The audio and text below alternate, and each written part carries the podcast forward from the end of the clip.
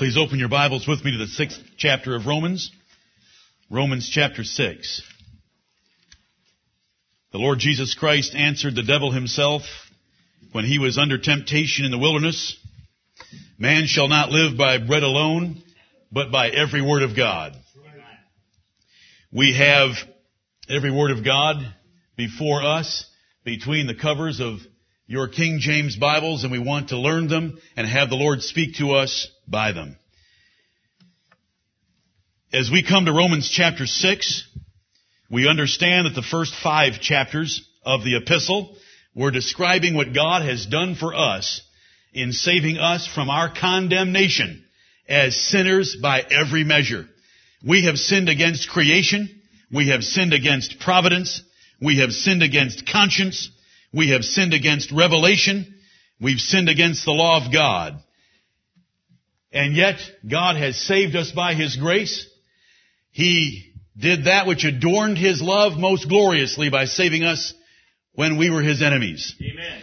He has brought forth a second Adam for us, made of a woman, made under the law, to redeem us that were under the law. Right.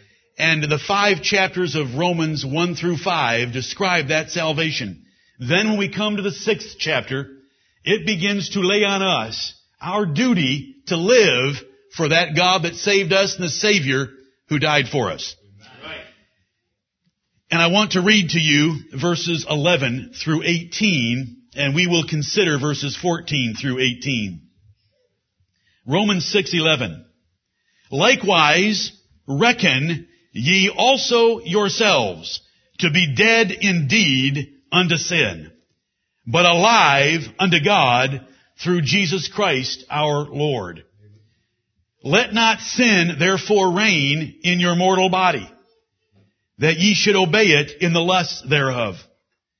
Neither yield ye your members as instruments of unrighteousness unto sin, but yield yourselves unto God, as those that are alive from the dead, and your members as instruments of righteousness unto God. For sin shall not have dominion over you. For ye are not under the law, but under grace. What then? Shall we sin because we are not under the law, but under grace? God forbid. Know ye not that to whom ye yield yourselves servants to obey, his servants ye are to whom ye obey, whether of sin unto death or of obedience unto righteousness. Right. But God be thanked that ye were the servants of sin, but ye have obeyed from the heart that form of doctrine which was delivered you. Being then made free from sin, ye became the servants of righteousness. Amen and amen. Thank you, Father, for these words by our beloved brother Paul. These are some of the hardest words in the epistle based on the confusion and varied opinions of commentators. Verse 14 would be the hardest verse in the chapter. The first clause of verse 14 would be the hardest clause. But let's see if in a few minutes and without boring you, we can understand exactly what was intended by this 14th verse and then add to it what's in verses 16 through 18 especially. Let's take that first verse, verse 14 and its first clause. For sin shall not have dominion over you. Dominion is the power or the right of governing and controlling or ruling. When we speak of the dominion of God, we speak of His sovereign power over His creation. And when we find the word here, dominion, we're talking about the ruling power or controlling power or influence of sin. In what sense can we say sin shall not have dominion over you, or we should put it this way, in what sense did the Holy Spirit mean those words right here? For sin shall not have dominion over you. I think I can rely on your Christian experience to know that sin still has some control and rule in your life. It still fights and tries to reign. You can keep it from reigning according to that 12th verse that we looked at last Lord's Day. But what sense, in what sense should we understand these words? For sin shall not have dominion over you. If we make a mistake here, we can end up being fatalists very easily. If we make a mistake here, we can crush the hearts of God's children, for they will measure themselves by a false standard that you have given them, or I have given them by misinterpreting this clause. Let's think for a moment about sin and its dominion. In the eternal phase of salvation which took place before the world began, God chose to save us by electing and predestinating grace from the plan of sin. Sin did not enter this universe by God being negligent or without God knowing it or without God planning it. For His greater honor and glory. He made no creature of His sin. They chose to sin.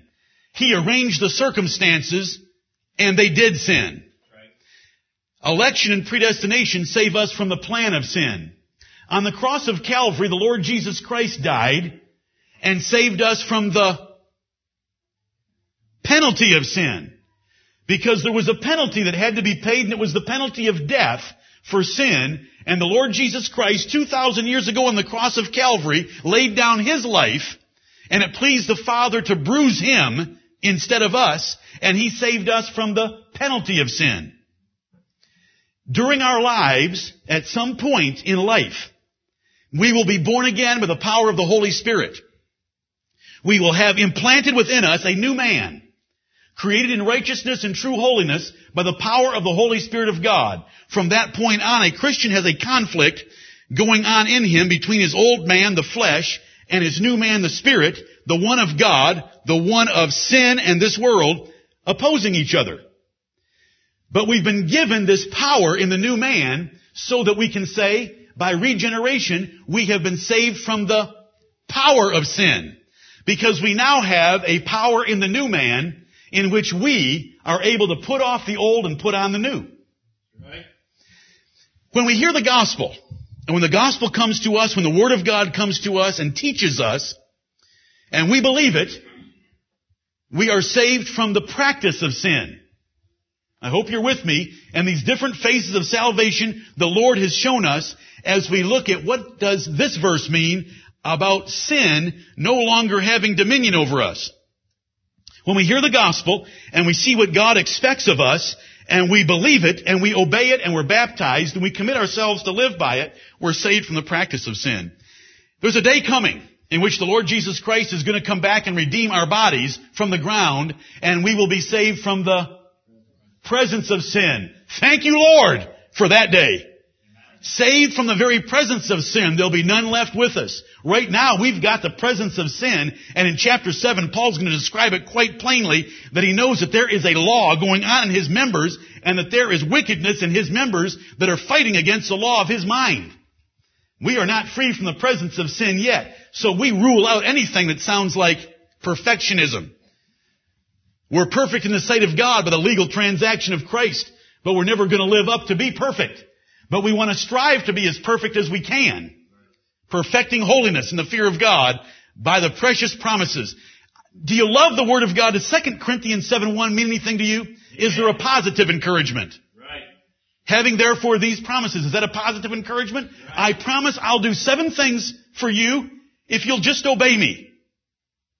The seven things are wonderful and I've enumerated them enough times this morning. Then is there a different kind of motivation? Perfecting holiness in the fear of God. We want to tremble before Him and with rejoicing. He's a great God that judgeth according to every man's works. There's five phases in which we are delivered from sin. Before the world began, we were delivered from the plan of sin. At Calvary, we were delivered from its penalty. When we're born again, we're delivered from its power. When we hear the gospel and believe it, we are delivered from its practice. And there's a day coming we'll be delivered from its presence. But what we still haven't answered yet what does verse 14 mean when it says, for sin shall not have dominion over you? Is this just a description of our positional relationship to Christ? With all our sins paid for? For sin shall have no more dominion over you. For sin shall not have dominion over you. Does that just mean that positionally in Jesus Christ, we're viewed by God as having no sin? Well, if that's all it is, there's no motive to good works, or there's not much in the way that it's being used here. Does it mean that because we're born again, we're not going to sin? No, because perfectionism isn't true. Does it mean that if a child of God is really saved, sin's not going to have a dominion over him and he's just going to trample all over sin? And when that's preached, God's little sheep are discouraged because they know in their experience that they're fighting with sin all the time. Didn't David himself pray in Psalm 19, don't let my presumptuous sins have dominion over me? Right. Is it an offer or promise of freedom from sin if we live in a certain way of obedience? No. No. No to all my questions. Is it a proof or a reference text supporting Calvinism's idea of perseverance of the saints? No. In what sense does sin have dominion under Moses' law that it no longer has under the gospel of grace? Our clause starts out with the word for, a coordinating conjunction connecting it to what's gone before. What did we have go before? I read to you verses 11 through 13 that tell you that you are to reckon some things to be true. You are to reckon yourself to be dead to sin and alive to God. It's a choice of a mindset that was in that 11th verse.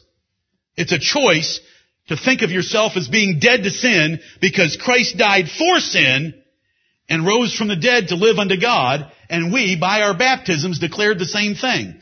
So we know that we're still connected up to baptism by the coordinating conjunction for that connects this 14th verse to the context that came before it. And in the 12th and 13th verses, we were told, let not sin therefore reign. So, Sin's trying to reign, but I don't have to let it reign. Therefore, it doesn't have to have dominion over me if I'll fight it. Instead of yielding your members of your body as instruments of sin, yield or give up your body to God as instruments of righteousness. It seems like such a long time since last Sunday morning in some respects, but I know that I spoke with a bunch of you during the week and we exchanged the words, let's let our bodies, this collection of members, be instruments of righteousness unto God. Right. Because that's what we ought to be doing with our bodies. And so that's the context that comes before. When the whole context is considered, it's clearly seen that it is knowledge or a mindset or an attitude that is in, by an attitude I mean, a view of things that gives us the right perspective that sin will not have dominion over us. It's a mindset. It is not referring to what Jesus did on the cross, except indirectly as being part of the gospel message. It's not referring to us being regenerated. Sin can't dominate us anymore. It is a choice to not let sin reign and instead to yield ourselves to God. And we do it, as the second half of verse 14 tells us, because we are under the gospel of grace, not under the law. Notice what the 14th verse says. For sin shall not have dominion over you, for. Aha! Thank you, Lord. You're telling us what sense we're to understand the first clause by adding two clauses. For ye are not under the law, but under grace. Does that take away all our sinning? No, look at the 15th verse. What then? Shall we sin because we are not under the law, but under grace? God forbid. Do you know what that 15th verse tells us? It tells us that the taking away of the dominion of sin in verse 14 can't be absolute, or there wouldn't be verse 15 saying, are you going to respond to verse 14 by sinning? Well, you couldn't sin if its dominion was taken away. In some absolute term, the dominion being taken away is the controlling, convicting, condemning nature and mindset of sin under the law of God of the Old Testament. Paul right here is taking two verses in the middle of chapter 6 to go after his number one enemy, Jewish legalism and Jews in love with the law of God. He only takes two verses. He's going to take all of chapter 7. But here are two verses in which he is pointing out that the law of God, when you lived under it, gave sin strength. Does the Bible say that? That the law gives sin its strength.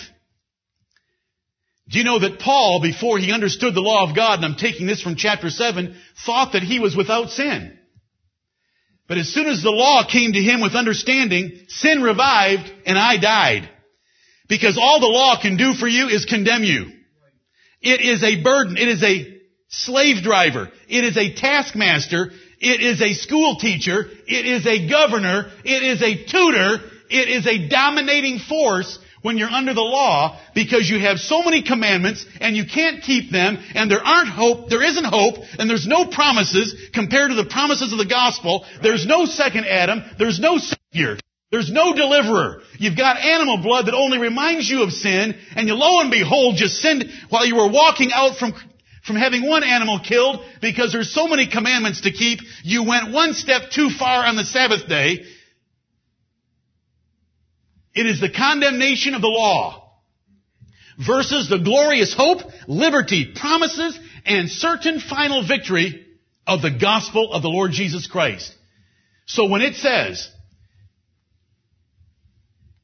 for sin shall not have dominion over you, it is telling you that you have, you have the ability and you have the motivation to not let sin reign in your members. Verse 11. You have the motivation and you have the ability to reckon yourselves indeed dead to sin and alive to Jesus Christ. I've mentioned verses 11 and 12 now. You have the ability and you have the motivation according to verse 13 to yield yourself as instruments of righteousness unto God. For sin shall not have dominion over you. It's not going to have its controlling, condemning strengthening power because you're not under the law anymore. You're under the gospel of grace.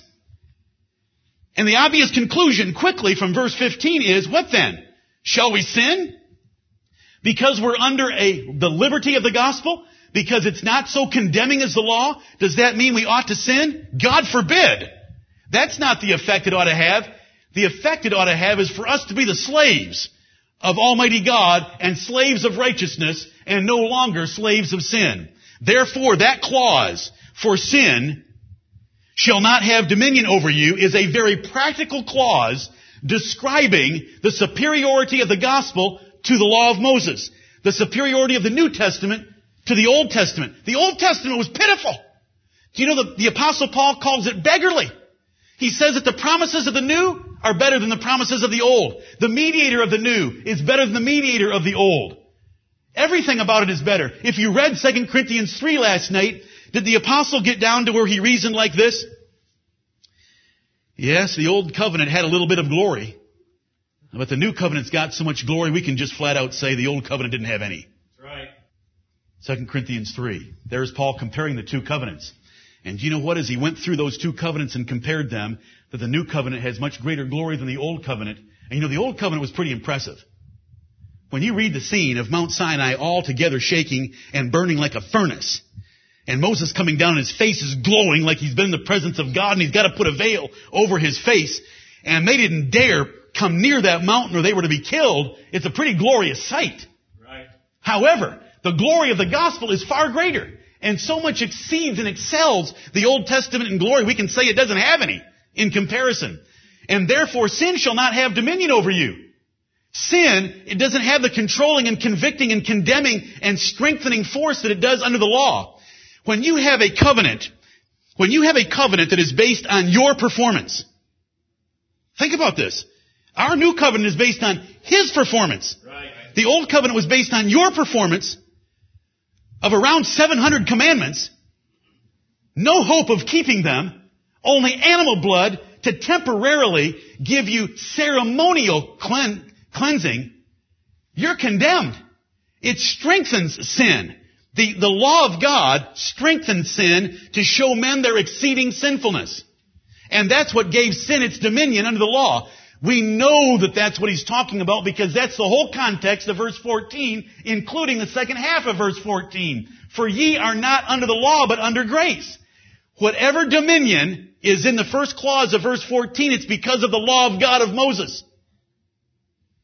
And we don't have that anymore. We have promises. We have performances. We have love instead of condemnation. The apostle Paul would say the love of Christ constraineth me. Right. Under the Old Testament, what love did you have constraining you? Because you got twice as much manna on the sixth day of the, on the, the sixth day of the week, so you wouldn't have to gather any on the seventh, and if you went out and gathered on the seventh, you're gonna die? And if you gather too much in the first, second, third, fourth, fifth, or fifth, it's gonna spoil? On and on the law of God goes. The law of God strengthened sin. It condemned men.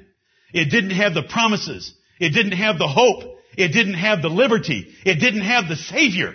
It didn't have the satisfaction. It didn't have the certain final victory that the gospel does. The gospel preached from the New Testament. Now how do we know that Paul's talking about that?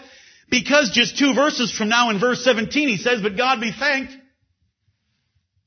that ye were the servants of sin, but ye have obeyed from the heart that form of doctrine which was delivered unto you. The issue in verse 14, and I do not want to take more time on verse 14, and what delivers us from the dominion of sin is the doctrine of the grace of Almighty God through Jesus Christ, our Lord and Savior. They received that doctrine, and that doctrine freed them from the confining, condemning, convicting, conscience ruining economy of the Old Testament. That's why there are several passages like 2 Corinthians 3. I hope that you noticed, for those of you that read 2 Corinthians 3, that the comparison between the Old and New Testaments was made extensively. And because of the superiority of the New Testament, Paul said, therefore, we use all plainness of speech. We're not obscure like that old covenant that Moses had. We're able to declare plainly what God has done. And where the Spirit of the Lord is, there is liberty. And there is sustaining power. And there is strengthening power so that we are changed from glory to glory into the image of the Lord Jesus Christ. There wasn't anything like that in the Old Testament. You just got changed from condemnation to more condemnation every time you sinned and knew that animal blood was not taking it away. So that the apostle could then, in another comparison of the two covenants, Hebrews 9 and 10, he would say this. Those old sacrifices that they offered, they could never make your conscience free about sin. Because every year there was another remembrance of sin made in the Day of Atonement. This is the first four verses of chapter 10. But when we hear, when we hear the doctrine that tells us that Jesus Christ offered himself without spot to God, how much more shall that cleanse your conscience to serve the living God? That's chapter 9 verses 11 through 14. Look at Galatians chapter 3. Galatians chapter 3. This is the hardest verse, and I'm sorry if, if I'm not making it crystal clear to you, and if it's boring you, because we want to get to our servitude to God. But let me use one more passage. I've mentioned two. 2 Corinthians 3 that you were to read last night, Hebrews 9 and 10 is a comparison as well. But here in Galatians 3, look at this comparison. Verse 22. Galatians 3.22. But the scripture, the Old Testament scriptures, the scripture hath concluded all under sin that the promise of faith by, of Jesus Christ might be given to them that believe. But before faith came, that is the object of faith, the Lord Jesus Christ and the gospel of grace. There was faith in the Old Testament. Didn't Abraham have faith? I just, do you understand the verse here? Before the object of faith came, before the gospel came. But before faith came, we were kept under the law. That's from Romans 6:14. Shut up. We were shut up, closed up, confined. There was no liberty. There was no hope. We were shut up under the faith which should afterwards be revealed. Wherefore, the law was our schoolmaster to bring us unto Christ that we might be justified by faith. But after that faith has come, we are no longer under a schoolmaster. We don't have that schoolmaster beating us every day, telling us you need a savior and you don't have one. We're no longer under him, for ye are all the children of God by faith in Christ Jesus. Children of God! Now how's that for adoption? For as many of you as have been baptized into Christ have put on Christ. See, baptized believers is the group we're talking about, just as in Romans chapter 6, which started out with baptism. There is neither Jew nor Greek, there's neither bond nor free, there is neither male nor female, for ye are all one in Christ Jesus. Can you imagine if you were a Gentile and you heard the law of Moses without hearing the gospel of grace? How much hope would you have?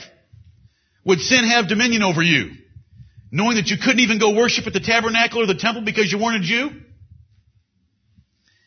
And if ye be Christ, then are ye Abraham's seed and heirs according to the promise. Verse 1 of chapter 4, Now I say that the heir, as long as he is a child, differeth nothing from a servant, though he be Lord of all, but is under tutors and governors until the time appointed of the Father.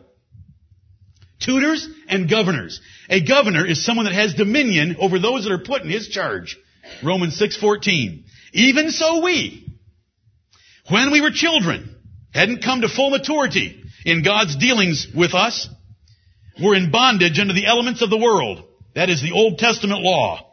But when the fullness of the time was come, God sent forth His Son, made of a woman, made under the law, to redeem them that were under the law, that we might receive the adoption of sons. And because ye are sons, God hath sent forth the Spirit of His Son into your hearts, crying, Abba, Father. Wherefore thou art no more a servant, but a son. And if a son, then an heir of God through Christ. That is the huge change of being under the law of Moses and now being under the gospel. Instead of just being a servant of God, we're a son. Instead of having a tutor and a governor beating us every day and reminding us that we are convicted and condemned, we have the promise of eternal life given to us. We've already been adopted. We are the sons of God. And it's in that sense that sin no longer has any dominion because we're not under that system of religion or that economy that is constantly condemning us without hope and promises of certain victory. It just continually condemned us. But that's gone. And the apostle tells us that is the sense that he had in mind in the second half of that 14th verse. The mindset of Romans 6 is so important.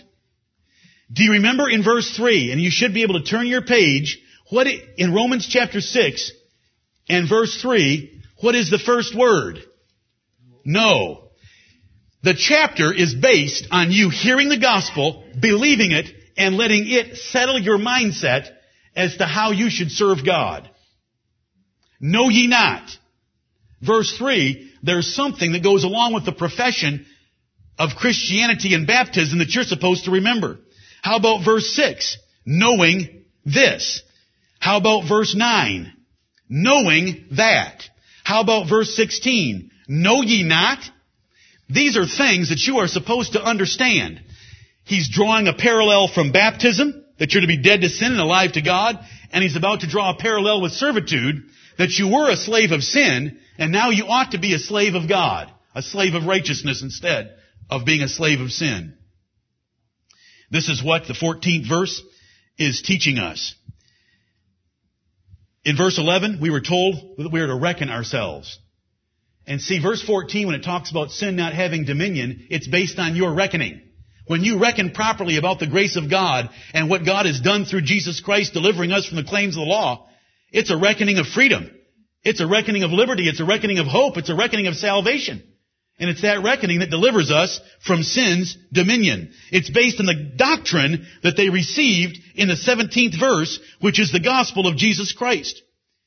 Legal, vital, or final deliverance from sin is not the key here. If you try to make that the key, then what are you going to do with verse 15, which says you can still sin? So 14 can't be absolute, like legal is, or vital is, or the final phase of salvation. Do not let it reign. The word grace. Then I'm giving it the sense of the knowledge of grace, the understanding of the gospel of grace. Does it have that other, in other places in the Bible? How about this one where it's abused as well? Galatians 5, 4. Ye are fallen from grace. Is it possible to fall from God's grace? Is it His electing grace? His justifying grace? His regenerating grace? His glorifying grace? No. We can't fall from that grace, but can we fall from the proper understanding of grace so that we end up adding the works of the law to the work of Jesus Christ? And that's what's right here. You're not under the law, but you're under grace. And if you understand grace correctly, sin can't have dominion over you. It's not going to have dominion over you because you've shaken free from the schoolmaster and now you have all the motivation, the liberty, the hope, the promises to live as under the Lord. Well, if this new dispensation is just all liberty, shall we sin then? The apostle asks in the 15th verse. If we don't have the binding, constraining schoolmaster spanking us every day or driving us every day, well then we just, we're just going to end up in sin. So 15th verse asks the question, what then? Shall we sin because we are not under the law, but under grace? God forbid. God forbid. God will not tolerate any thinking along that line whatsoever. Why in the world would you, would you respond that way to the gospel of grace? Know ye not? That's, that's wrong thinking. This is right thinking. That thinking doesn't have any knowledge. You're not making sense. Know ye not? And then he just, he goes in to his metaphor of servitude and slavery. And this is where we want to lay hold of it and ask ourselves this day, am I a slave to righteousness? Am I a servant of the Most High God? Am I thankful for the grace of God that has come to me with a message that God provided a second Adam, that He provided the Lamb of God that only had to be slain once for the redemption of sin? Amen. Romans chapter 6 and verse 16, Know ye not that to whom ye yield yourselves servants to obey, his servants ye are to whom ye obey. Whether of sin unto death or of obedience unto righteousness. Brethren, if sin still has dominion over you in the practical way of this 14th verse, meaning that you have no motive to live for the Lord, meaning that the story of Jesus Christ and what He's done for you and the record of that fact and the hope and the promises and the certain final victory, if that doesn't motivate you, what's wrong with you? You're the person in 2 Peter 1 9 where we are told to make our calling and election sure. But in 2 Peter 1 9, the apostle wrote, if these things, these eight things, faith, virtue, knowledge, if these things aren't in you, then you're blind and you can't see afar off. And you've forgotten that you were purged from your old sins. Do you understand? You don't have the right mindset. You have forgotten. You can't see afar off as to what's coming in that direction. You can't see afar off in the past that Christ died for you. You've forgotten that you were purged from your sins. We only show that the purgation of our sins, or God cleansing us and forgiving us, and redeeming us and adopting us, we only show that we understand that when we live an obedient life. And in that sense, sin doesn't have any dominion over us because it's broken. Its stranglehold that it had on us from the Old Testament is broken. It's now the gospel of grace that should motivate us by love. And that is why I say for the second time, Paul would write in 2 Corinthians 5, for the love of Christ constraineth us. That is what propelled Paul. The love of Christ. But now we have the question, Know ye not that to whom ye yield yourselves servants to obey, his servants ye are, to whom ye obey, whether of sin unto death or of obedience unto righteousness.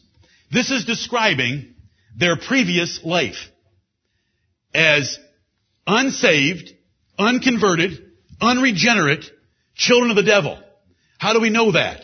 Because of verse 17. But God be thanked that ye were the servants of sin, but ye have obeyed from the heart. There was a huge change in their lives, and it took place between verses 16 and 17. Most men don't like being slaves. But we were all slaves willingly. We were by nature the children of wrath. And we were no different from the children of disobedience because we followed the same course they did. That is the course of this world and the prince of the power of the air. Ephesians 2, 1 through 3 tells us that we were just like them. And we're by nature the children of wrath. We chose to be slaves. We were slaves to sin. The apostle here is reasoning this way, know ye not. You're no longer under the law. You're under grace. You're under all the promises that come in the gospel. What are you going to do with your life? For you to even ask me the question, Well, if we're under grace and the liberty of the gospel, can we just go ahead and live any way we want to? Don't you understand? Know ye not that every day you make a choice of who you're going to yield yourself to? Are you going to yield these members that make up your body? Are you going to yield your mind and yield your spirit and yield your heart to sin? Then sin is your master and you're its slave. You're giving it dominion over you. You're letting it reign over you. And so you're a slave. You're a slave to sin and that's what you were. You were once a slave to sin because you chose sin at every point where sin could be chosen against righteousness. But there's another way to live. You can yield your members as servants to righteousness. Now, if you yield yourself to obey sin, what is the end of that life? What is the great payday for yielding yourselves as servants of sin? Death. This is the chapter that ends with the verse that we, many have memorized from childhood, for the wages of sin is death, but the gift of God is eternal life through Jesus Christ our Lord. We're heading toward that concluding verse for this chapter, because that's what we're talking about. Wages. You choose, I want him to be my boss. I want sin and the devil to be my boss, and I'm going to yield myself to the devil and to sin. We may not say the words audibly, and we may not say the words consciously, but when we choose to sin against the Word of God, we are making sin our master, and we are choosing to obey sin, and the end payday of that course of life is death. Death in every respect. Even for a child of God, when they choose that course of life, it is a death to fellowship. James 5, 19 and 21 Timothy 5, 6. It is a death physically at times when God cuts off men like Ananias and Sapphira and many of the members of the Corinthian church. But that's not what's under consideration here. What's under consideration here is the course of this world. They make sin their master, they choose to yield to sin and obey it every day of their lives, and the end result is death. The other option we have is that we can yield ourselves obedient unto righteousness and make righteousness our master and we its slaves or servants and we the slaves or servant of God. The huge difference that is made in the choice that we, we make every day. Who is your master? You know, slavery in the Bible is described in 1 Corinthians chapter 7 that a man who's a slave of another man on earth, he can still be the Lord's freeman. And a man who's free on earth and is not a slave of another man, he's the Lord's servant. Because that's the relationship that counts the most. Are you free in the Lord by the grace of the Lord Jesus Christ? And because of the grace that's been shown to you to make you free from sin and condemnation, do you want to be his slave for the rest of your life? Saul of Tarsus thought it was a worthwhile trade that what Jesus Christ had done for him, he would give the rest of his life to try to pay him back. Because the love of Christ constrained him. That if one died for all, then we're all dead. And those that live should henceforth live and spend the rest of their lives to him that loved them and gave himself for them. All governments are popular. I said that on Wednesday evening. If a government isn't popular, it will throw its government off and establish a new government. We don't believe in that kind of revolution, but that's just a fact of human history. And you make a voluntary choice, and either sin is your master, or the Lord Jesus Christ is your master, and we make that choice every day. To be a bond slave of Almighty God is a wonderful position in life. The apostle Paul wasn't ashamed to be a servant of the Lord Jesus Christ. We shouldn't be ashamed to be a servant. I'm a servant of the Most High God. I like the ring of that. Do you like the ring of that?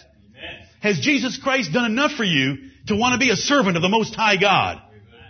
Praise the Lord. That's the servitude we choose. Whoever you choose to yield yourself to, they are your master and you are their slave. And if you choose sin, when you come to the decision points of life, and we have many of them every day, in word, in thought, in deed, and you choose sin, you're saying, I want to be sin slave. Your sin's slave, the enemy of the God of heaven. Instead, we should choose the God of heaven to be our master, and we are slaves of righteousness and holiness by obedience. Let's be slaves. We believe in slavery in this church. We believe in our slavery to the Lord Jesus Christ for Him having loved us and died for us, saving us from the slavery of sin. And the gospel comes and motivates us so that it, sin doesn't have the dominion, the controlling, reigning force over us like it once did before we had hope. Here's the gospel in verse 17. But God be thanked! Verse 16 is, is saying, just in general, whomever you yield yourself to, you're their slave. If you yield yourself to sin, then you're a slave to sin. And the payday for that course of life is death. If you yield yourself to God in righteousness, the payday of that course of life, everlasting life. Verse 22 of this chapter, the end of that kind of slavery is everlasting life. I'll be that kind of a slave. Verse 17, but God be thanked that ye were the servants of sin, but ye have obeyed from the heart that form of doctrine which was delivered you. You heard the gospel of the Lord Jesus Christ and you were delivered. First of all, God chose you before the world began to save you from the plan of sin. Christ died on the cross to save you from its penalty. The Holy Spirit regenerated you to save you from its power. And when the gospel came, you believed it. God gets the thanks because God's operations came first before their obedience when they had the form of doctrine delivered to them. Paul always gets the order right because the truth should always be stated correctly. But God be thanked. If a person ever believes the gospel and that form of doctrine that the apostles delivered, if they believe that and change their lives to obey it, God is to be thanked. Does that bring back the verse that you've heard once or twice? But we are bound to give thanks always to God for you, brethren, beloved of the Lord, because God had from the beginning chosen you to salvation through sanctification of the Spirit and belief of the truth. Does it bring it back? But God be thanked. God made this difference. I've pointed out He made the difference in eternity. He made the difference at the cross. He made the difference in regeneration. Then we hear the gospel. Then we make the difference. God gives us those three things. He blesses us by His Spirit. He gives us all the motivation in the world. He works in us both to will and to do of His good pleasure. And it is our duty to work out that salvation with fear and trembling.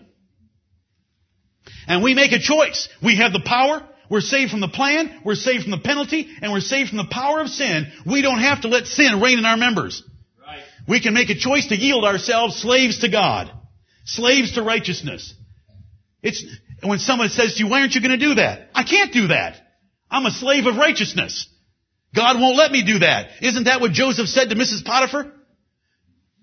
How can I sin this great sin against God? Because I'm a slave of God. God says I can't touch you because you're another man's wife. How can I sin against God? It had nothing to do with Mr. Potiphar. Mr. Potiphar doesn't make adultery right or wrong. God makes adultery right or wrong by His word. But God be thanked that ye were the servants of sin. You used to make a choice every day to enslave yourself to sin by obeying sin. But ye have obeyed from the heart that form of doctrine which was delivered you. From the heart. You have obeyed the gospel of Jesus Christ, that form of doctrine that we apostles preached from the heart. Who changed their heart? God did. God opened the heart of Lydia that she attended to the things spoken by Paul. See, that's why, that's how we study the Bible. We compare scripture with scripture. It took God changing Lydia's heart so that Lydia wanted to hear what Paul preached. And when Paul preached it, she believed it. Not only did she believe it, she wanted to be baptized in it. And then she wanted the whole host that was with Paul to stay at her house. Quick, quick, quick, quick changes. She became the servant of righteousness. Because God had changed her heart. But God be thanked. But God be thanked. You know, it's a shame Arminians don't understand this. Arminians, God's trying to save everyone. God's changed everyone's hearts equally. All they have to do is do something on their own. You know, a brother put it to us recently that in heaven, if the Arminian theology is true, in, Re- in Revelation chapter 5, when the host in heaven is singing, Worthy is the Lamb that was slain, and hath redeemed us to God by his blood, Jesus is going to say, wait, wait, slow down, stop. Don't give me all the credit. I couldn't have done it without you guys. If their theology is true, Right. they made the difference, not the Lord Jesus Christ. But when theology is presented by Paul and by the Holy Spirit, look what it states in verse 17. But God be thanked. Because the change in our heart that would ever say, I don't want to be a slave to sin anymore, but a slave to the Lord Jesus Christ, like Paul, Saul of Tarsus on the road to Damascus, that is by the grace of God. It is by grace in eternity called election. It is by grace at the cross called justification. It is by grace by the Spirit called regeneration. And then we hear the gospel. And the gospel, the form of doctrine is either the savor, the aroma, the evidence of death unto death, or life unto life. Right. The gospel, Paul said, we always triumph when we preach it. When we preach the true doctrine of this 17th verse, some don't believe it and it proves that they are dead. Some believe it and it proves that they're alive. It's the savor of death unto death. It's the savor of life unto life. Therefore, we don't corrupt the word of God as many. We don't modify the word of God to get some that are dead to look like they have life. We just preach the authority of the Lord Jesus Christ and what do men do with it. But God be thanked that you were the servants of sin, but ye have obeyed from the heart that form of doctrine which was delivered you. See, this is something the Roman saints had already done, and this is something that you've already done. But the reason it's being brought up here is to answer the questions that started in verse 1 and then were in verse 15. What shall we say then? Shall we continue in sin that grace may abound? God forbid. When you heard the doctrine of the gospel of Jesus Christ, from the heart you changed your lives and began to obey. Why would we go back from that? Or verse 15, what then? Shall we sin because we are no longer under the law but under grace? God forbid. Whoever you yield your, whomever you yield yourselves to obey, you become their slaves. We don't want to do that to sin any longer. You once did that to sin. But when you heard the truth of the gospel the first time, you changed. Keep changed. Stay changed. Being then made free from sin, ye became the servants of righteousness. Free from sin, same as the word dominion. Are we free from sin in any absolute sense? No. Is he referring to the legal price paid in the cross here? No. Is he referring to the vital work of the Holy Spirit here? No. He's referring to our practical change of life. It's the same way Paul would say, therefore if any man be in Christ, he is a new creature. Old things are passed away. Behold, all things are become new.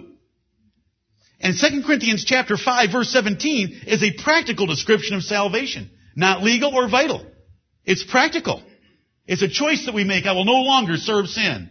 And we do that because the gospel motivates us to it after God chose us to salvation from the beginning. Jesus Christ died for us and the Holy Spirit applies it in our hearts. Are you a slave of God today? Are you a slave of righteousness? Being then made free from sin, ye became the servants of righteousness. You chose to follow the Lord Jesus Christ. I sent you yesterday those two verses of mine from 1 Thessalonians chapter 1 where it says that when the Thessalonians heard the gospel of Jesus Christ, they turned from their idols to serve the living and true God and to wait for His Son from heaven, which hath delivered, delivered us from the wrath to come. And those things are proof and evidence of their election. They, those things don't get them elected. Those things don't get them justified. Those things don't get them regenerated. They're the evidence of it. And this freedom from sin here is the freedom of the choice that we have made in the past to be the slaves of sin. God chose us. Christ died for us. The Spirit changed us. The gospel convicts us and we obey it. I am not going to live that way any longer. I am free from that master. The glorious hope that I have in Jesus Christ and hearing what He's done for me. I am going to be His slave. I am a bond slave of the Lord Jesus Christ. I am His servant from this day forward. So we bury ourselves in baptism to identify ourselves with Christ. I'm dead to my old man. I'm alive to God. Then, second metaphor of the chapter, I am no longer a servant of sin. I'm a servant of God in righteousness. And that is what I will obey. And what is the end of that life?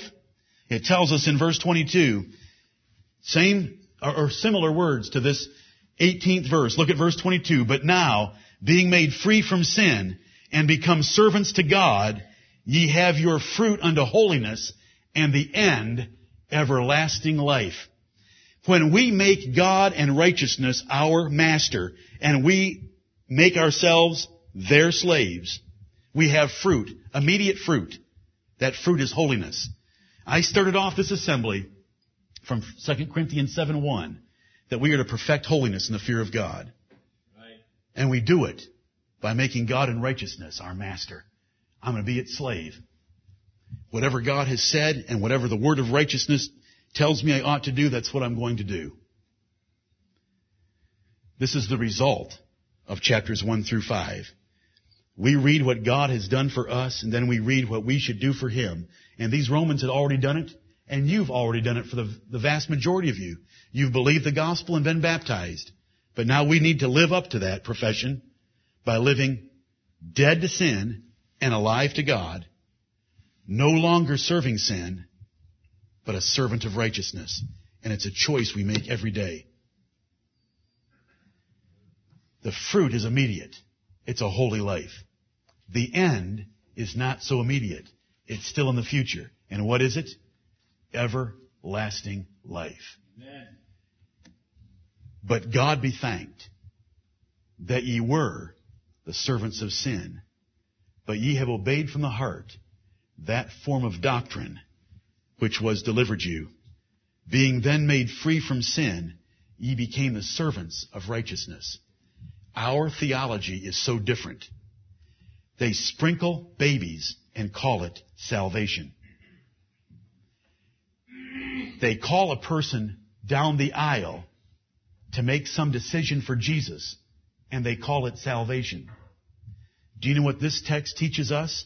What salvation truly is? Becoming a servant of righteousness. Right. That is so far beyond some decision. It is a commitment of life that I will be a slave of God and His righteous standard revealed in the Bible.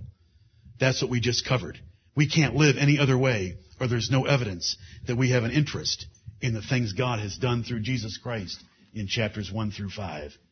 Let us be bond slaves of the Most High. Amen.